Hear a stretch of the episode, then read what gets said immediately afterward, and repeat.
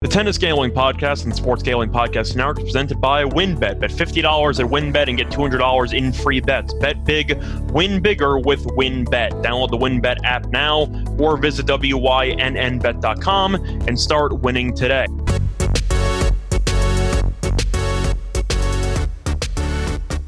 And welcome, everybody, to the Tennis Gambling Podcast here for Thursday, August 11th. I'm your host, Scott Reichel, and joining me, as always, is my co host, Sam Jacob.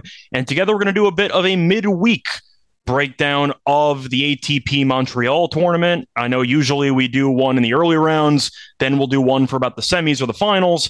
However, since this is such an important tournament, we decided to throw in an extra episode for all of you. But want to talk to my co-host first. Sam, how's it going with you? How's your betting week been so far for the tournament?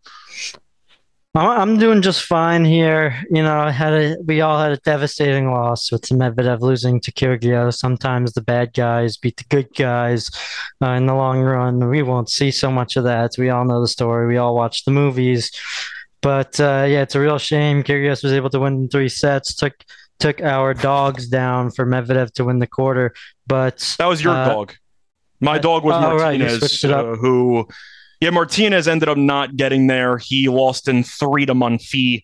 It was even more annoying because he was serving for the set in the first set, and then he choked it away, lost in a breaker, won the second set, lost the third.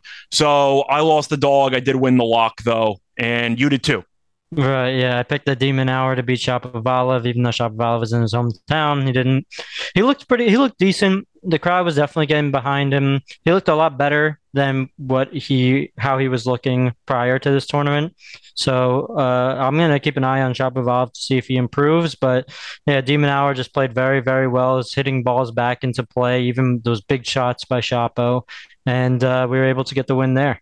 Yeah, Nia Schwartzman uh, wasn't easy at all. Uh, he was actually getting his ass kicked. He was he lost the first set six one, came back, won the second set. Then he was down three nothing in the third set. And if you have not watched that third set, I recommend watching some highlights because that Schwartzman Fokina match was absolutely insane. But Schwartzman ended up holding on. He came back, he won. So I won the lock there. He lost to Ramos Vinolas the next round. Not my problem, but he won the bet for us. So we won the locks. We lost the dogs. Not a bad episode by any means. And hopefully we'll sweep the board this time around. And I got but, some value there. Also, if you're listening to the podcast at minus 130 or minus 135 for De Minaur, ended up closing at minus 160, minus 165. So that was pretty good. Yeah, and that was a really, I'd say, interesting match to follow because the weather for the first day or two of the tournament was just absolutely atrocious you had so many starts and stops because of rain, and it seemed like they were trying to force the action where they'd bring the players back onto the court for like five minutes. It would rain again, and then they would just have to come off the court again. That happened like three separate times, and then they eventually got the match in. It was a very, I'd say, annoying spot to at least if you had money on it to stop a match while de Minaur was cruising for the most part, and then you stop it mid tiebreaker in the second set. But De Minaur held on, he won, and the weather has been cooperating the last couple days, which has been nice. So you have actually had a lot of matches to look forward to. But I do want to talk about some of the overall takeaways for this tournament because I'm sure we got a lot of them. But before we do all that, we're going to have a quick word from our sponsor. Thinking of joining WynnBET, Now is the perfect time for new customers to join because new customers who bet $100 get a $100 free bet. If you're betting baseball, you have to check out WynnBET for their reduced juice in baseball games, which makes them the best place to bet MLB. Plus, the WynnBET Casino is always open 24 hours a day, where you can get a 100% deposit bonus up to $1,000. There's so much to choose from, and all you have to do is head over to sportsgamblingpodcast.com slash wynnbet so they know we sent you. That's Sports Gambling Podcast slash W Y N N B E T to claim your free bet today. Offer subject to change. Terms and conditions at wynnbet.com. Must be 21 or older and present in a state where playthrough wynnbet is available. If you or someone you know has a gambling problem, call 1 800 522 4700. We're also brought to you by Odds Trader. On this podcast, I've mentioned time and time again the importance of shopping your lines. And while it might be annoying to pull up several books to find the best line available for you, it takes a lot of effort. And luckily for us, Odds Trader does the work for you. Because Odds Trader is the perfect place to compare odds from all the major sports books in one central location. You can also compare the different sign up codes and promotions from sports books to get the best deal when you initially sign up. The app provides you with player statistics, key game stats, injury reports, and projected game day weather for bettors to make the most informed bets possible. It also has a bet tracker feature so bettors can keep records of all their games and betting activity. Go to oddstrader.com slash bluewire. OddsTrader, the number one site for all of your game day bets. Welcome back, everybody, to the Tennis Gambling Podcast. We talked briefly about how we did on the last episode. We did pretty well, hitting both locks, but I mentioned that some matches were finally able to actually take place after the weather cooperated following a shaky day one. However, uh, we do got to talk about some of the very, very interesting developments in the first couple of days. Particularly, we mentioned briefly how Medvedev, the defending champion, was eliminated by Kyrgios in a very intense three set match. Kyrgios came back from one set down, looked really good. He did not get broken the entire match. And I watched the entire thing. I know Sam did as well. Uh, Sam, you have any real takeaways from the match, or just the fact that Medvedev stands too far away from the court? Uh, yeah, I mean, it's just a shame that he couldn't break him. He only had two break points in the entire match. I think all, both came in the third set, which was a little sad. I get, yeah, I mean, he it did seem like he just the the length of him away from the net and away from the court is what really hurt him. Kyrgios was really giving those volleys where Medvedev just couldn't get to them, which kudos to Kyrgios is just impressive with Medvedev's speed and talent. I'm not sure if I uh, mentioned this in the prior podcast, but they came up with a stat while I was watching uh, last week Medvedev versus, uh, I believe it was Norrie, that Medvedev has done the most full sprints in tennis matches than anyone who ever has played the game. So it's just impressive that Kyrgios can hit those shots where Medvedev can't get to the ball no matter what. So kudos to Kyrgios. You know, you know I hate him because he hasn't really showed us his true capabilities, and here we're now seeing the true capabilities. So it really takes away from my point of hating him.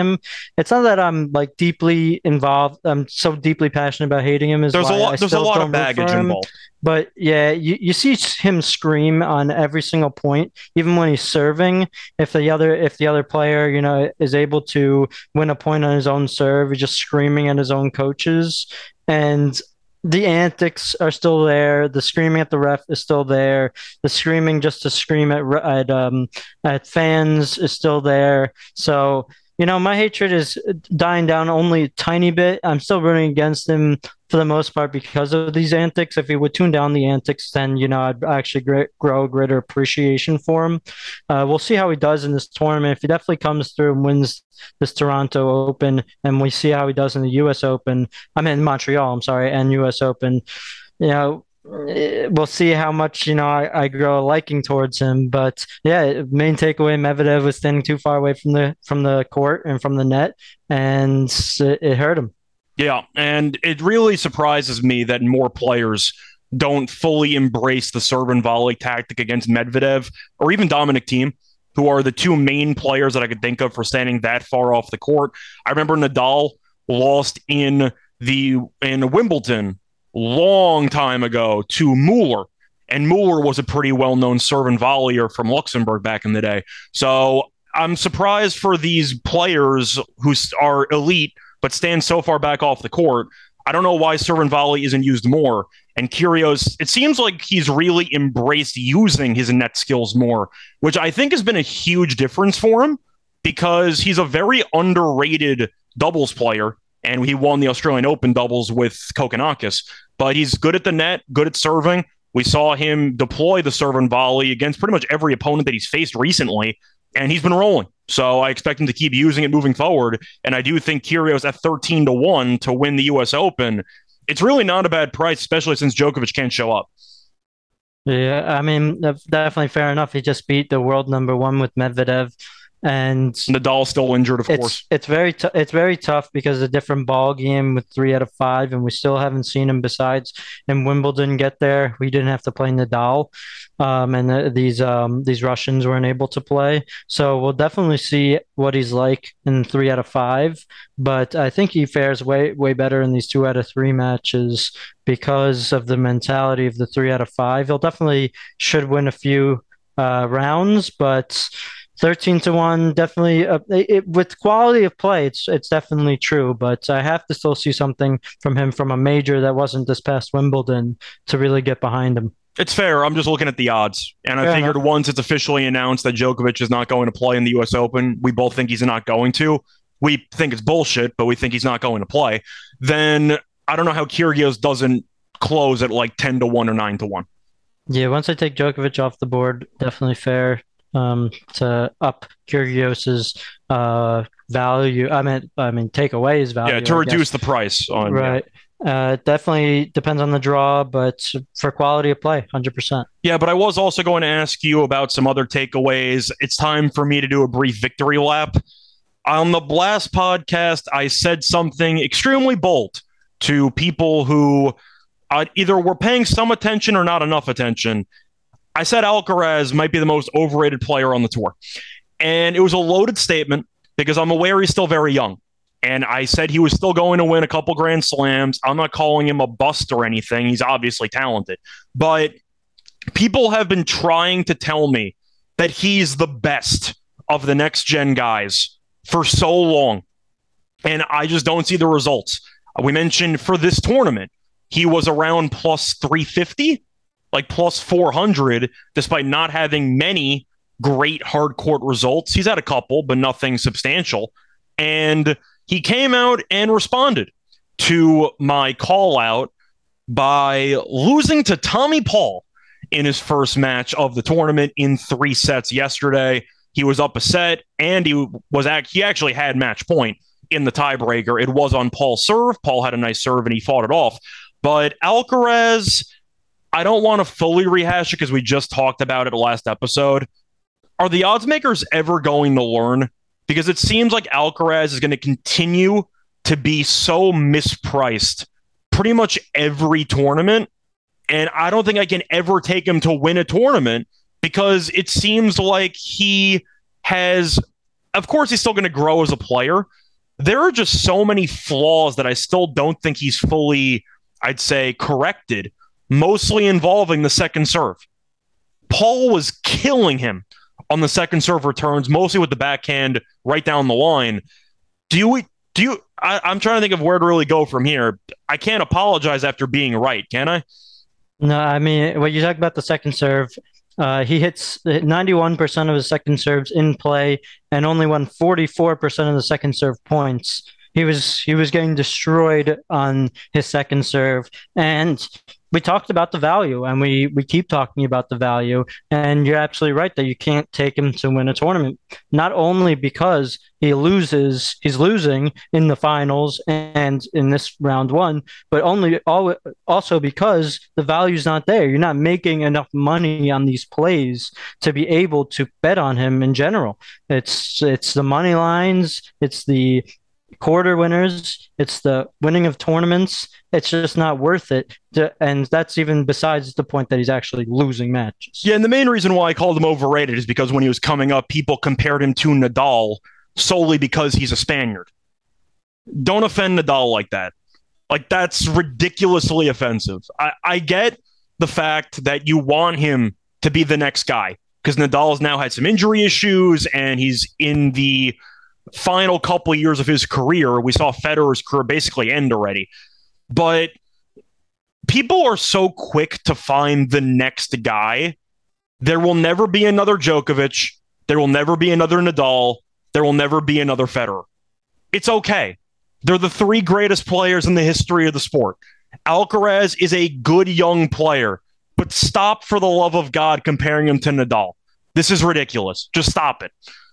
Yeah, I mean, we we clear, clearly haven't seen his full potential, but it's just it's, it's not comparable to a guy like Rafa, and it's, it's not right to him. I absolutely agree with that. Uh, we'll see how he, how they price him in the in future tournaments. Uh, is there a tournament in between this and the U.S. Open going to happen? Well, Cincinnati's Uh, I wanna take a look happening. The calendar. Nadal is officially back for Cincinnati. He's going to try Oh, to wow. give it a go.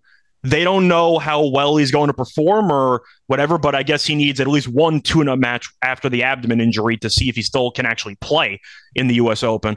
But I feel like, especially on non-clay surfaces, we saw it in Wimbledon, and we talked about it. How Alcaraz had low odds. Yes, he performed pretty well at Wimbledon, but he really hasn't had many great results on non-clay tournaments and he's priced like he's supposed to be the favorite every time and i just don't see it and i'm not going to fully repeat everything that we just talked about all i'm saying in a hard court or grass tournaments alcaraz should never have lower odds than sinner sinner's a better player And we uh, we see him head to head. It's easy. It's easy to ch- see that Sinner has owned Alcaraz for pretty much most of the time here, and it just comes down to it's not play. We're not going to critique him too much on his play. It comes down to price and the bookmakers. That's Yeah. it.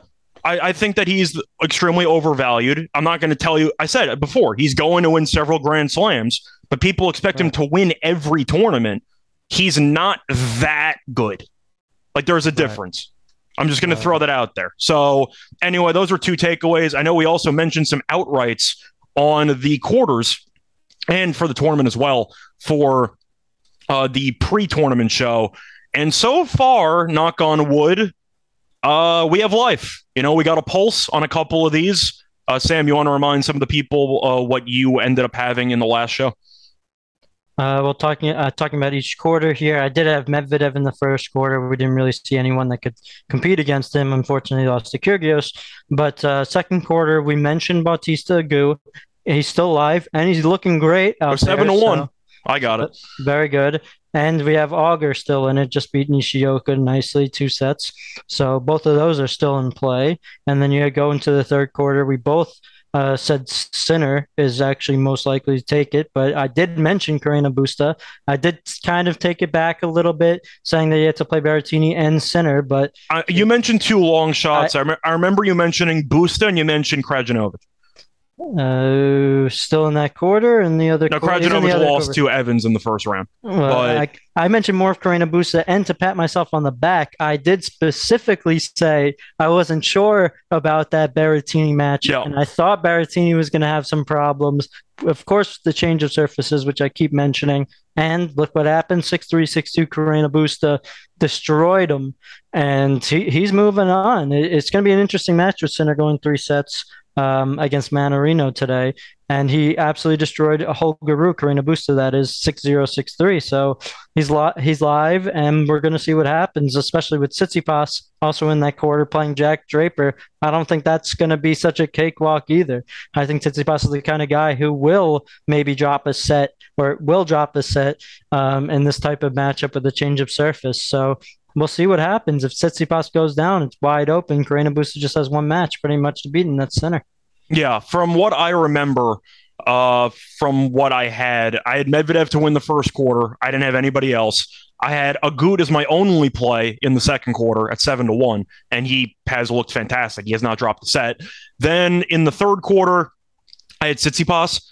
I think we both agreed that Sinner would probably win the quarter, but we didn't want to face Berrettini and, but of course that doesn't matter because Berrettini lost. But I think we both ended up picking Tsitsipas, or at least we like the value on Tsitsipas. I don't remember exactly. I'm- I know but- I did. I remember I leaned to Tsitsipas because he only would have to face Sinner or uh, uh, Berrettini and not both. So I think that was why I went with Tsitsipas. He hasn't played yet against Draper. So uh, either way, or the match is technically underway now. But the point is, uh, looking at the fourth quarter, I was on Cilic at, I believe it was 12 to 1. After recording, though, I found 14 to 1. And Right. Yep, I, yep. I mentioned him for the outright as well at 66 to 1. And he has not dropped the set. He's looked fantastic. So, Yeah, yeah, we we, got a lot of draws. You you asked me what do I think for a long shot. First thing I said was Cilic, and you said, "Yep, that's the guy I was looking at."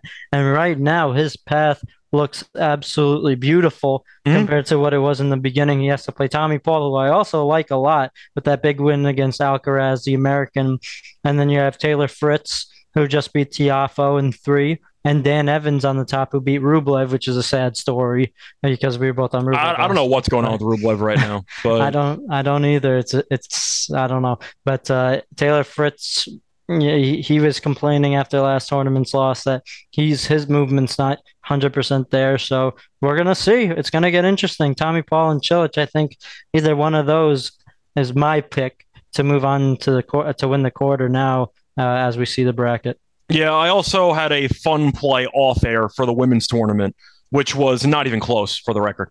I had uh, Leylah Fernandez uh, to win the tournament at 66 to 1 I found every other book had like 25 to 1, but one book had 66 to 1. So I obviously bet it, and uh, she lost today in the second round, which happens, you know, whatever. But still, uh, overall, it's been a pretty good tournament for us uh, because a lot of our outrights are still live. So we're going to see what happens over the next couple of days. I mean, if I lose the Cilic and I win the Bautista Agut 7 to 1, I'm going to be thrilled either way. So mm-hmm. we have a couple of long shots here. Busta, I thought looked fantastic. I think you got a real shot at that one. But I was going to pivot a little bit and talk about the actual matches that we have in line for tomorrow. There are some matches that don't have lines posted yet. However, we do have a couple. Uh, Sam, you want to dive into them? Uh, yeah, sure. Uh, going into tomorrow, well, we have the Tsitsipas match still going up, and I think yeah, we're gonna, we're going to ignore that one for now. All right, fair enough. You have the Evans versus Fritz match um, that's going on tomorrow in the afternoon, 12 o'clock. Uh, that should be an interesting match. It depends on if Fritz is totally there or not. If Fritz is there and he has his strength back and his movement back, I think Fritz should easily take that match. If he doesn't, could definitely be a toss up here. Um, I think I'm picking Evans in that yeah. one. I, am going to stick with Fritz. He he was able to uh, stick it out with Tiafoe and win three sets, which shows me a little bit of confidence and uh, mobility. Uh, but uh, either way, it could be a toss up. It, it really depends on his movements, but I'm going to go with Fritz. I guess you're going with Evans, but we move on to the next one. We finally have what you mentioned to me the Australian matchup between Kyrgios and de Yes, we have a line on that one, by the way. Kyrgios is minus 250 and de Minaur is plus 190. Unfortunately, for actual games and totals and spreads, we got nothing. We just have the money line. But I mean, do you want to make a case for de Minaur? I think that he's extremely improved. We saw that in the final against Brooksby a couple of weeks ago in Atlanta. But based on what I've seen, I mean, Medvedev's one of the best returners in the world, and Kyrgios faced two break points in three sets. Like I think they said it, it during the match. Kyrgios is holding serve this year in 93% of his service games, which is absolutely insane. I think it's going to be a very competitive match because de Minaur is a pusher, and I think he's going to force Kyrgios to hit a bunch of extra shots. Mm-hmm. And as a result, you might see Kyrgios self destruct in a game or so. The problem is, I think de Minaur is not a good enough server to hold serve every time. I think Kyrgios is going to win. I think it's going to be competitive, but I think it's going to look similar to the Baez match, where you're going to see a 6 4 6 4, maybe a 7 6 6 4. But I just think that Kyrgios has too many weapons in his arsenal for de Minaur to match up with. So I'm going to go with Kyrgios. Yeah, uh, I'm to agree with the performances Kyrgios has been putting up with. Uh, it just looks pretty clear that he's going to be a dominant factor right now. Uh, it all depends on his mobility and strength to move on for the final rounds, for the semifinals and finals. But here, I think de Minaur, like you just said, will hit a lot of shots back where Kyrgios will have to hit some extra shots, but it doesn't seem like Kyrgios is wavering too much when he just played a guy like Medvedev, the king of uh, returning shots and having you to hit shots back. So uh, if it goes to a tiebreak, I think actually de Minaur can take it because he's actually very solid on tiebreaks. Kyrgios is really not that good in tiebreakers. No, I think he's under 500 in tiebreakers now in the year. So I actually think de Minaur would take it then, but you, you have you have the problem of serving. So I do think Kyrgios will win the match. Minus 250 is not bad, like you mentioned. I'm not sure about the spreads and totals. de Minaur also is playing doubles right now into the late night, so that's could take away from his conditioning. Uh, so I guess we're both going to go with the minus 250 on Kyrgios now that we don't have any spreads or totals. I'm trying to I'm trying to think in my head what the spread would likely be. I got to assume three and a half or four. Yeah, yeah. I mean, at, at the minus two fifty, that that makes sense. I'm saying so. Probably there. I potentially wouldn't mind laying some juice on de Minaur minus uh de Minaur plus four and a half. I think it's going to be two tight sets. I don't think Kyrgios is going to blow him out of the water. I think de Minaur is a good enough rallier to force Kyrgios into a bunch of unforced errors, and really just to force him into potentially just having to serve extra, and we've seen Kyrgios have some questionable choices for second serves, which result in double faults. So I think it's a close match, but I'm going to give it to Kyrgios. Uh, all right, and then uh, we'll move on to the next match. After that, we're going into the second. Well, yeah, we're going to the second quarter now. Fritz was already in like the third or fourth quarter, but uh, we're going Norrie versus Auger, a rematch of yep. what we saw last week. We saw Norrie get to it in three sets and win the match. Uh, do you have a money line or spread here or total? Uh, as of right now, I do not. But since it's in Canada, I got to assume Felix is going to be like minus 135, minus 145. Well, I'm I'm taking that then. I'm taking with the Auger with the money line here. But what do you what do you think? Because he just beat him, so I think it's going to result in the line being closer. But Felix still has the head-to-head advantage technically, and it's in Canada. So Felix should be favored. Yeah, I, I yeah, because Norrie just beat him though, I think he'll only be a very, very slight favorite, yeah. maybe minus 120. I said I think 30, be, 40. Okay. Yeah. I think it'll be mostly a toss up, but I'm going with the Auger side here. Uh, he he just lost him in three sets, but he's a hometown kid now. He's been doing very well in these early um, early matches and early rounds. I think he'll have enough strength and stamina to push through it and beat Norrie this time around, especially because they just went a three sets. And you know, when they go back to back, I actually like going the other guy if it's a very mm-hmm. close match. Uh, it's just a trend that I usually see. But I also think that Auger is putting up very good performances to take this one. I do have to at least point out, though, how badly Norrie absolutely cooked Zandschulp yesterday, which was just an absolute clinic 6 1 6 2. It was a bloodbath. Now, Felix did win two competitive sets against Nishioka. Nishioka just made the final. He's he's having a phenomenal past couple of weeks. Uh, but both won in straight sets. Norrie had an easier time. I think Felix gets revenge in front of the home crowd. Yeah, and you mentioned the the Zandschulp match. Uh, I believe I, I talked about briefly Kecmanovic beating Zandschulp, and that did not happen. But Norrie is just kind of a more developed Kecmanovic in a certain play style, in their certain play style, and uh, he was able to take down Zandschulp very easily there. But uh, going on to the next match, do you like the do you like the over in that one? I think that's going three. It could definitely go through again. I'm gonna stick with the Auger. That's just what I like. I like the Auger yep. money line here. Where if it's close to that coin flip minus one ten to minus one thirty or anything um, lower than that, that would be nice. Yep. All right, what do we got for the next match? We got Hurkacz versus Ramos Vinolas. Uh, that's the first uh, first quarter. And you have Hurkacz. That's the first quarter, right? I think I'm right there. I believe so. Yeah, he's in the quarter with Kyrgios and yeah. de Minaur on the other side. Uh, Ramos Vinola is putting up great performances. We, you mentioned to me earlier today, um, beating Schwartzman 6 4 6 2 and beating Goffin, who I know you liked uh, 7 6 6 2. So he's well, really... I like Goffin against Sock, and he absolutely just crushed me on that one. So not for this tournament. Oh, okay. So I was getting confused with the other tournament, but Ramos Vinolas is also a guy that'll push back and will also return shots and make you hit some extra points, uh, extra shots now, especially with his recent performances. He, he he's a little bit volatile sometimes, but right now he's really playing very good tennis. So I think this one will actually be very interesting, and it really depends on the line that comes out.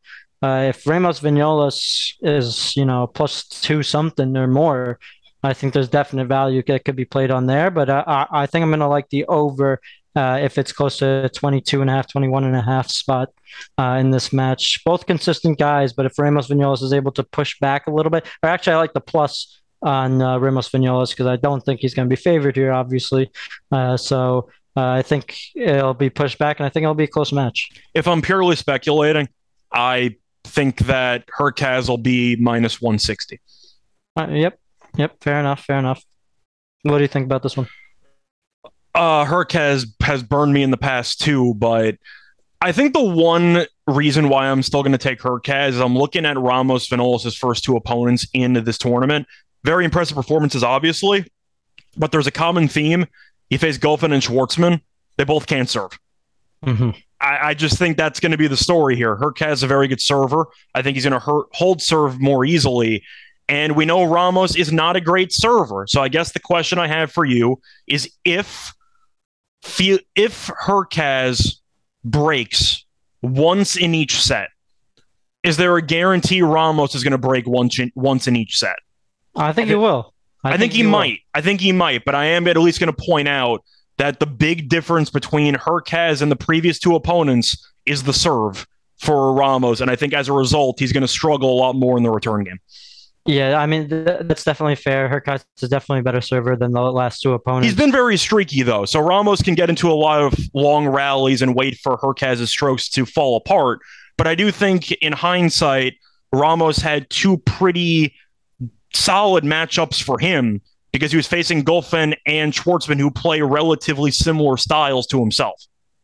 Right. Yeah, it makes perfect sense. I, I absolutely agree with you there. And you see Hurkacz he played uh, he played Ruusuvuori, 16 aces for Hurkacz, but the only thing is 61% on his first serve. Mm. And once you get down to the second serve, it's can he really win those second service points. I know he won 60% against Ruusuvuori, but Ramos Vinolas is more of a player that could hit back the ball than Ruusuvuori uh, more often and keep it in play than Ruusuvuori. So it should get interesting. I still think I, I still like the plus on um, Ramos. I still think he could definitely break Hurkacz. If he Hurkacz breaks once each set, I think it's definitely going to be favorable for Ramos Vinolas because I, I think he'll I definitely like be able to break back well, at least once. So. I think you might get a tiebreaker in here. I, I, I, see an over. I think you're looking at like either a seven six six four type of match or a three setter.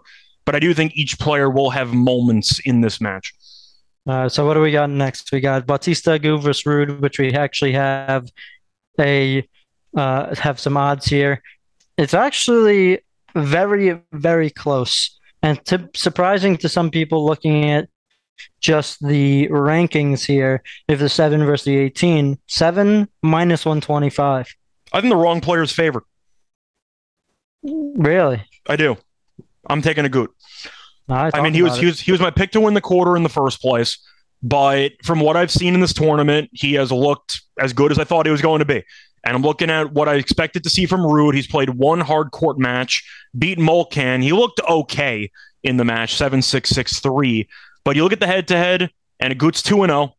Uh, now, if you want to look at the actual surface, they did play on hard court in the ATP Cup back in January, and Bautista Agut won in straight sets. But you have a guy who's 2 0 in the head to head. He beat him in hard court earlier this year, and he hasn't dropped a set in the tournament yet. And both play styles are relatively similar. I'm taking Agut.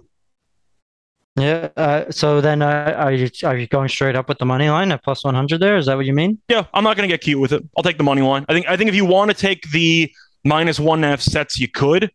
I'm just not going to bother. I think I'll win the match. Uh, anything to do with serving here that uh, Bautista Agut played uh, in his previous matches? Uh, Brooksby and Giron, two guys who are not the most terrific servers either. I mean, two big guys. I was going to say, no, I don't think it matters because on one hand, Ramos Vinolas is now facing a great server. Ruud's not a great server by any means. No, no, yeah. I mean, it's also Bautista Agut compared to Ramos Vinolas, who had an absolutely terrific match a couple of weeks back. I talked about it on the podcast briefly. It was wild. Some fake injury call outs, yeah. some bad calls by the ref, just wild stuff. But um, they play kind of similar stuff. But this is going to be a hell of a match. It's it's a it's this is a one that's really really tough for me to call. Ruud obviously it doesn't have the same amount of I, I don't want to say firepower, but performances on hard court versus clay court. So I'm not considering Ruud as the clay court as clay court. I'm considering Ruud as hard court, and it's going to be a, a, hell of a match here. I think. Um, Bautista Agut definitely definitely has a shot. Uh, obviously, when he's a coin flip, he has a shot, but It's really tough. He's taller. Agut's really also taller, which you know. Really? Play, what, I, I, thought he was. What's the heights there? Uh, I always thought that he was taller than Ruud. is six see. feet. Ruud is six flat. I thought I, th- I always thought a Agut was like six two. Is he, he's six two. Uh, By six. six they're both they're both feet. even. My bad. All right. I don't know why. Maybe maybe just based on how they stand when they return. I always thought a Agut was like an inch or two taller. But when I picked him to win the overall quarter, I was anticipating this matchup. I mean, I, I kind of had to anticipate it, so I'm not going to switch now. I got a Agut to win the quarter. Fair enough, and we got. I think we got a decent price on that one. But uh, you think Agut actually ever slides back into the top ten again? I mean, his best rank of all time, I think, was uh, ninth.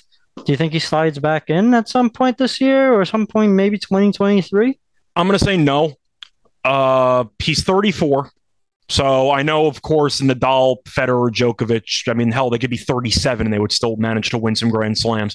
But Agut is a very solid player, but I think he's probably going to top out around 14, 13. But you look at all the younger guys that are also coming up. Like, do I think he's going to stay? Do I think he's going to pass Fritz or Norrie or any of these guys? Probably not. I think that Agut is a solid I don't care what the ranking says. I think he's a top 15 player in the world, but I don't think he'll ever get top 10 again. I think top 15 is more of a discussion. It's going to be fun to see how when Bautista Agut hits back the ball and keeps the ball in play, how Ruud responds. Because uh, Ruud, what were, what were, the matches he played? Let me pull that up. He played against uh, Molcan. All oh, right, you mentioned Molcan just in the first round. It wasn't easy, but not, he got through it. Right, he got through it, but against a guy who's you know not the best player out there right now with Molcan. He's he's an up and he's up and coming really, uh, but uh, not so good as Ray, uh, uh, Bautista Agut as hitting the ball back in play. You, you know what? If you really are swaying me with this one, I might have to also go Bautista Agut, but they, I, they played on hard away. court. They played in January. Agut one straight sets. I'm gonna be a spectator on this one. Stay away. I'm gonna, you know, take the easy road here and step away from this one, even though it should be a really fun match. I just think the wrong person's favored. I love it. And then we got Sinner versus Carreño Busta. That's a hell of a match. I mean, that's over. With the, with the performances that Carreño Busta has been playing, and uh, Jannik Sinner, who's obviously one of the top guys uh, on the tour right now that should be a really good match. That will show us if Carreño Busta's performances right now are really how he is, or if once he plays a guy like Jannik Sinner, he falls flat.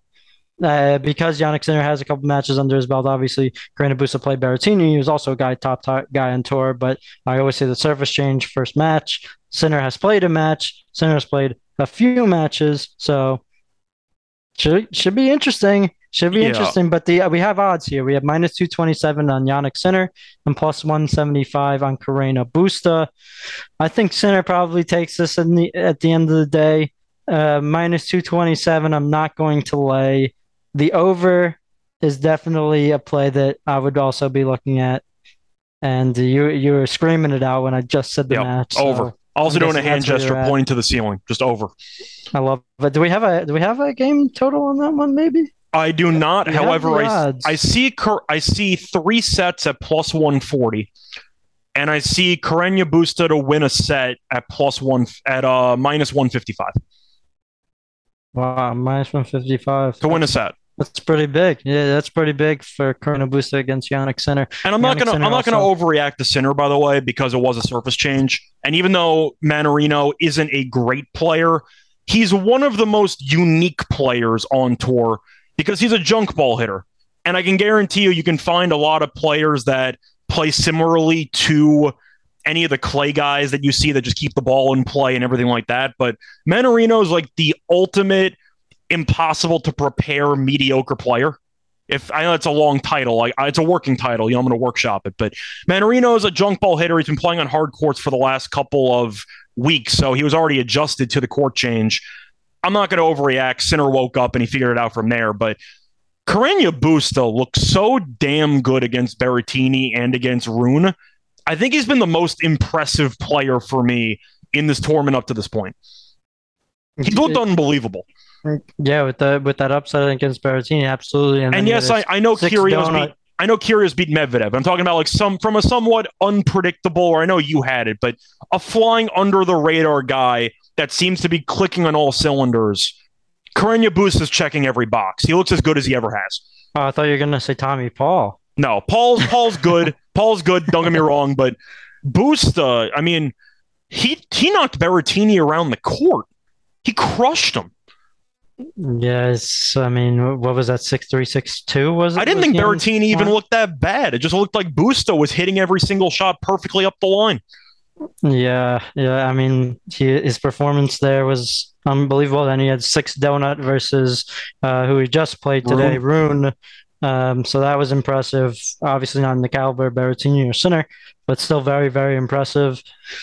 Uh, yeah, yeah. Three sets I like over two and a half at plus 150. I see that's not a bad one. I think Carreño Busta, if you can take the first set, that can be very, very nice and rewarding for betters.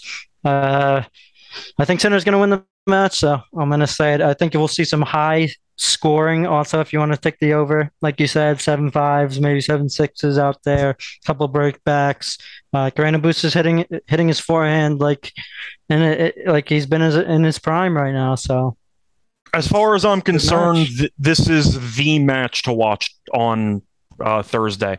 You can argue about, you know, higher ranked players and everything like that, but for me, this is the match that I have circled on my virtual calendar. Like, I'm going to watch this match in its entirety. This should be fantastic. Do we have a timing for that match, or it's all? It's, no, as of right now, they're all listed for noon, but they're going to shuffle it around once the matches today are done. Right. All right, all right. So then we have one last one, not including Tsitsipas, who is playing Draper, obviously, but we have Cilic versus Paul, and another interesting one, kind of completely different play styles. Draper up a break, by the way. that's what I like to see. Uh, Tommy Paul. That's I thought he was. I thought Tsitsipas might start off well. Yeah, he's, a, he's a lunatic. Cilic, we we mentioned him. We said that he has tremendous odds at plus sixty six hundred. You found to win this tournament. He hasn't dropped a set. He's serving. He's serving very, very well. But he's against a guy like Tommy Paul, scraped out a win against Alcaraz. But Cilic's serving might be too much for Tommy Paul to handle. And I honestly think that's what's going to hold true. I think Cilic is going to be very tough to break for a guy like Tommy Paul. Yeah, Tommy Paul played Alcaraz and Pospisil Pospisil, I mean, but he played Alcaraz. Shout out to that guy, by the way. Still, still hanging in there. Bosick. Yeah, yeah uh, he's mostly a challenger guy now, but yeah, yeah. I mean, he's playing Canada. That's really yeah. why he got in there. I mean, he's been around for a while, hanging around, hanging around, hanging around. But Cilic with the serving, I think, will be too much for Tommy Paul. Uh, we have an odds there, minus 149, minus 150 for Cilic. I think he'll hold true. I think his holds of serves is what's going to get him there. I don't think Cilic is going to break much uh, against Tommy Paul, though, but once the set might be enough for him, yeah. and that'll be the game changer. For me, I'm going with Cilic. Uh, once again, it's it's a little bit of a of Bautista Agut theory. I picked him to win the quarter, so why the hell would I stop now at Tommy Paul? I thought this was going to be Alcaraz, so so I feel a lot better about my matchup now with Cilic. But he's two and zero oh in the head to head. They played in 2022 back in January on hard court, and Cilic did win in three, if you want to follow that type of past uh, match history. But the main issue that I have with Paul in this match is the time on court. His match against Alcaraz, two out of three sets, it went three. Three hours and 20 minutes. It was Crazy. an absolute war, and Cilic beat Khachanov in an hour 26. I'm really concerned about fatigue for Tommy Paul, especially against Alcaraz, who's going to make you run around the court like a lunatic the entire time. Like Cilic played for an hour and 20 something, but we know a lot of his service points are relatively short because Cilic can serve well and he tends to back it up with the good forehand. The only concern I have is that Paul is very good at keeping the ball in play, and Cilic's strokes are, I'd say, prone to self destruct. But the fatigue I can't get past. I think Paul's going to be out of gas, especially if this goes deep into a second set or a long second set or a third set. I'm taking Cilic. Yeah, I think it's going to be too much for Paul to handle. Three Uh, hours and 20? Yeah, I mean that's also brutal, but I mean that that just goes on to it. We saw Tommy Paul lose to Kyrgios in the City Open. Kyrgios obviously fantastic serving, and he lost to Ivashka, who's an underrated server. Uh, he can serve pretty well in matches. Um, but I think, like you said, the the fatigue factor is definitely there, like you said, and the, the serving will be too much.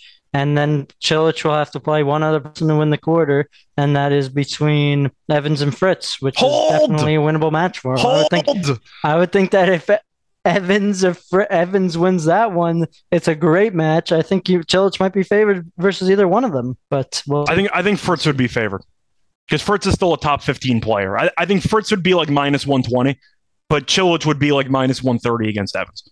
I'll take a, a minus one twenty. We have to win the quarter. We only have Cilic at plus one hundred. Then if you if you uh, incorporate the juice, not so bad. I'm purely just Not so speculating, but. I, I do think Fritz would be favored in that hypothetical head-to-head matchup. I'm with you. Yeah. I'm with you. I understand it. All right. Uh, anything else you want to cover before we uh, get into the lock and dog segment? Now let's do it. Okay. So we're going to uh, take a quick break, and then we're going to be back with the lock in dog segment.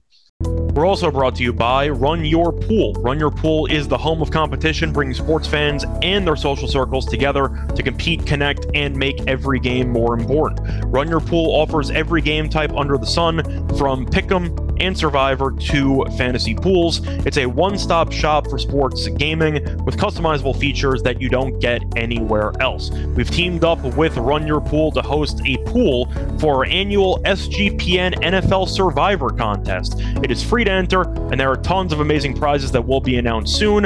Hop in now to reserve your spot.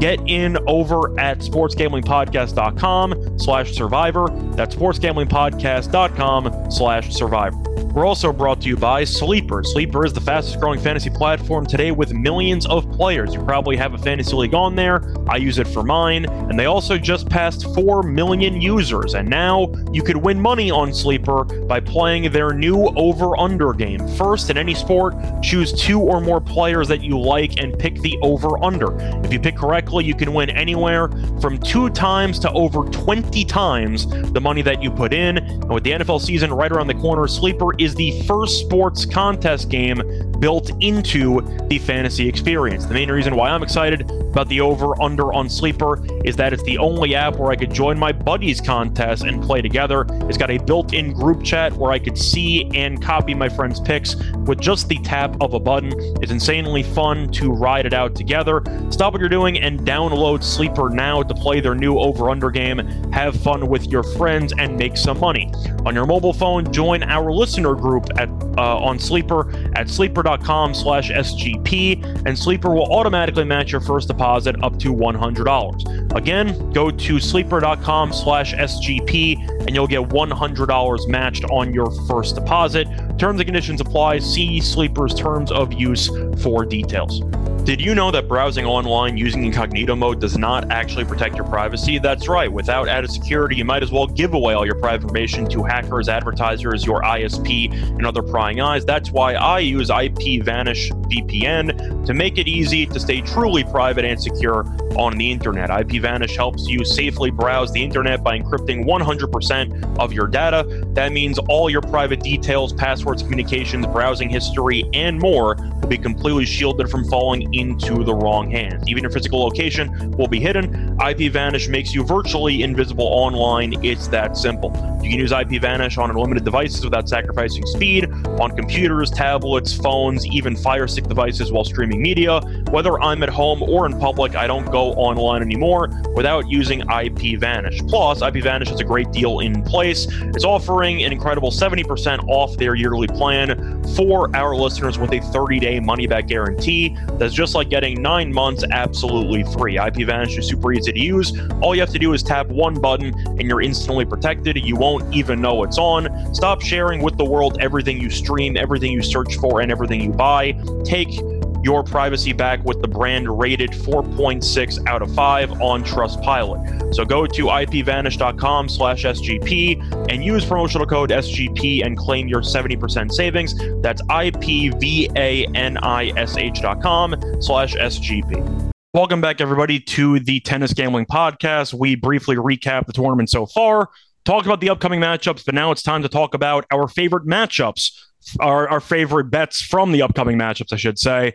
Sam, I'm to let you go first. We both hit the locks and we missed out on the dogs. Let's go for the sweep.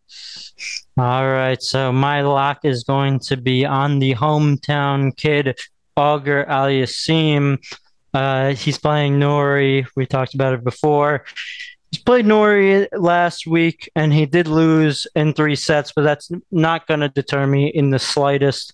I think with the home crowd behind him and him coming back, knowing Norrie's play style, no surprises to him, I think Auger's going to be able to overcome um, the pressure of Norrie hitting back those balls um, and being that guy that is the very defensive to him. But I think Auger Aliassime's going to be have his mentality there, have the crowd behind him, and be able to push through. I wouldn't even be surprised if he wins this in two sets. Um, I think he actually uh, that would be a, a, bold call, but I'm I'm just sticking with the money line here. But I think he actually will do two sets here against Norrie, uh, and he'll he'll just pull through on the money line though. Okay, well, if you want to go for a nice plus price there, you could take the two nothing if you want to be a bit risky. But what's going to be your dog pick? Right, that that would be a bit risky. I'm not recommending it like I'm recommending the money line the dog, I'm going to go with a tough matchup between Ramos Vinolas and Hurkacz. Hurkacz, much better server than Ramos has seen, but I still think Ramos Vinolas will be able to take a set with how he's playing. He hits those balls back and be able to make Hurkacz hit a few more shots, which can hurt him, which we have seen hurt him uh, in the past.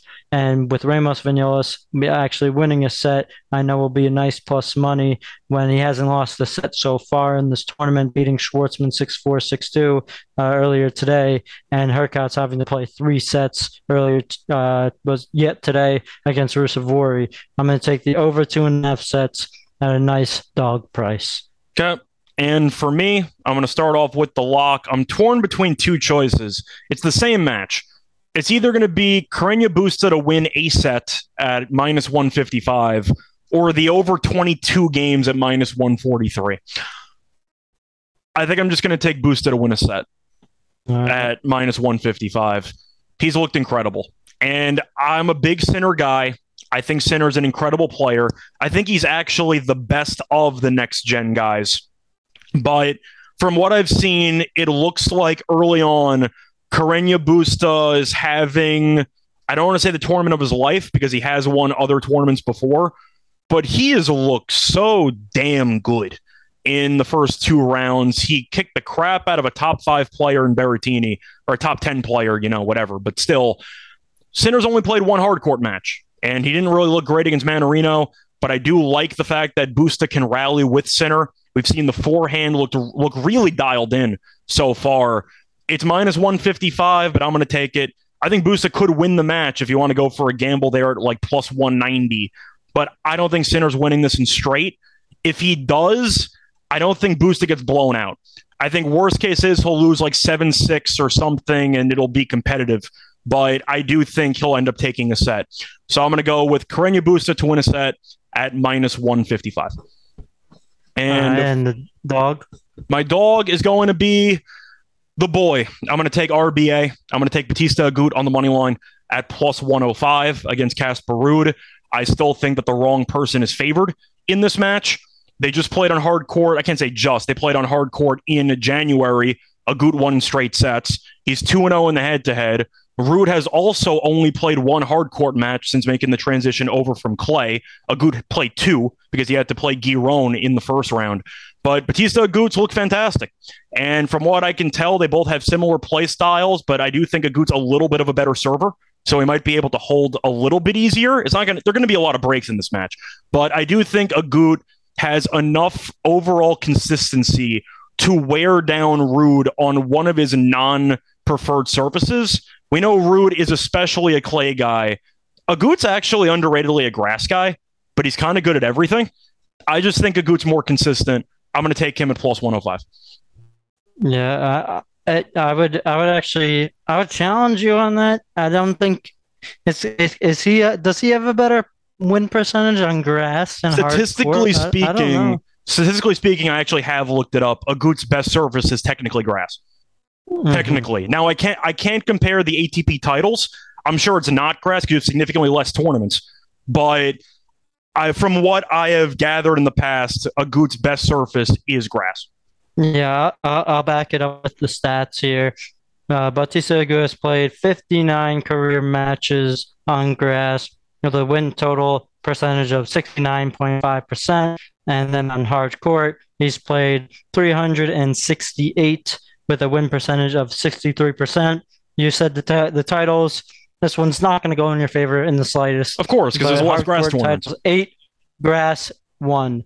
Okay. So, I mean, yeah, it's there's a lot, less grass tournaments, and he's played a lot fewer matches on grass. So I'm just I'm just putting the numbers out there. Yeah. But uh, that's indoor dog. If you, you want to compare else? indoor randomly, indoor, not as good as outdoor. Okay, good. That that's good for me. All right. Uh, anything else you want to say before we wrap up? Where have been the indoor matches? I don't remember an indoor tournament in a long, long time. He won in Doha. Doha was the last indoor. That's the one I remember him winning. He beat uh, Khachanov in the final, I think. Hmm. I want some indoor. I want to see some indoor action. I don't know why, but I want to see something. You're tired like of weather delays. Maybe after the U.S. Open. That's what it is. Bingo. No weather delays. Perfect play. Perfect conditions. Yep. I guess I mean if you like like wind conditions for a, a little throw-in factor, I understand it, but I want to see a change up of indoor tournaments. That's fair. Um, yeah, you could see me here on this podcast, you know, all the time with Scott, uh, breaking down these matches, or you can follow me at, at Sam Jacob Tennis. Just released a post before the Tsitsipas match saying that Tsitsipas is going to look flat coming into it. Uh, we're going to see Draper's up a break. I don't know. We'll see. We'll see. But either way, we'll be back in a couple of days to get through probably the semis if I had to guess, as being the next time we do an episode. But you know, looking forward to potentially sweeping the board. Should be fun. Looking forward to some good matches. And until then, good luck to all of you and all your bets. Bye, everyone.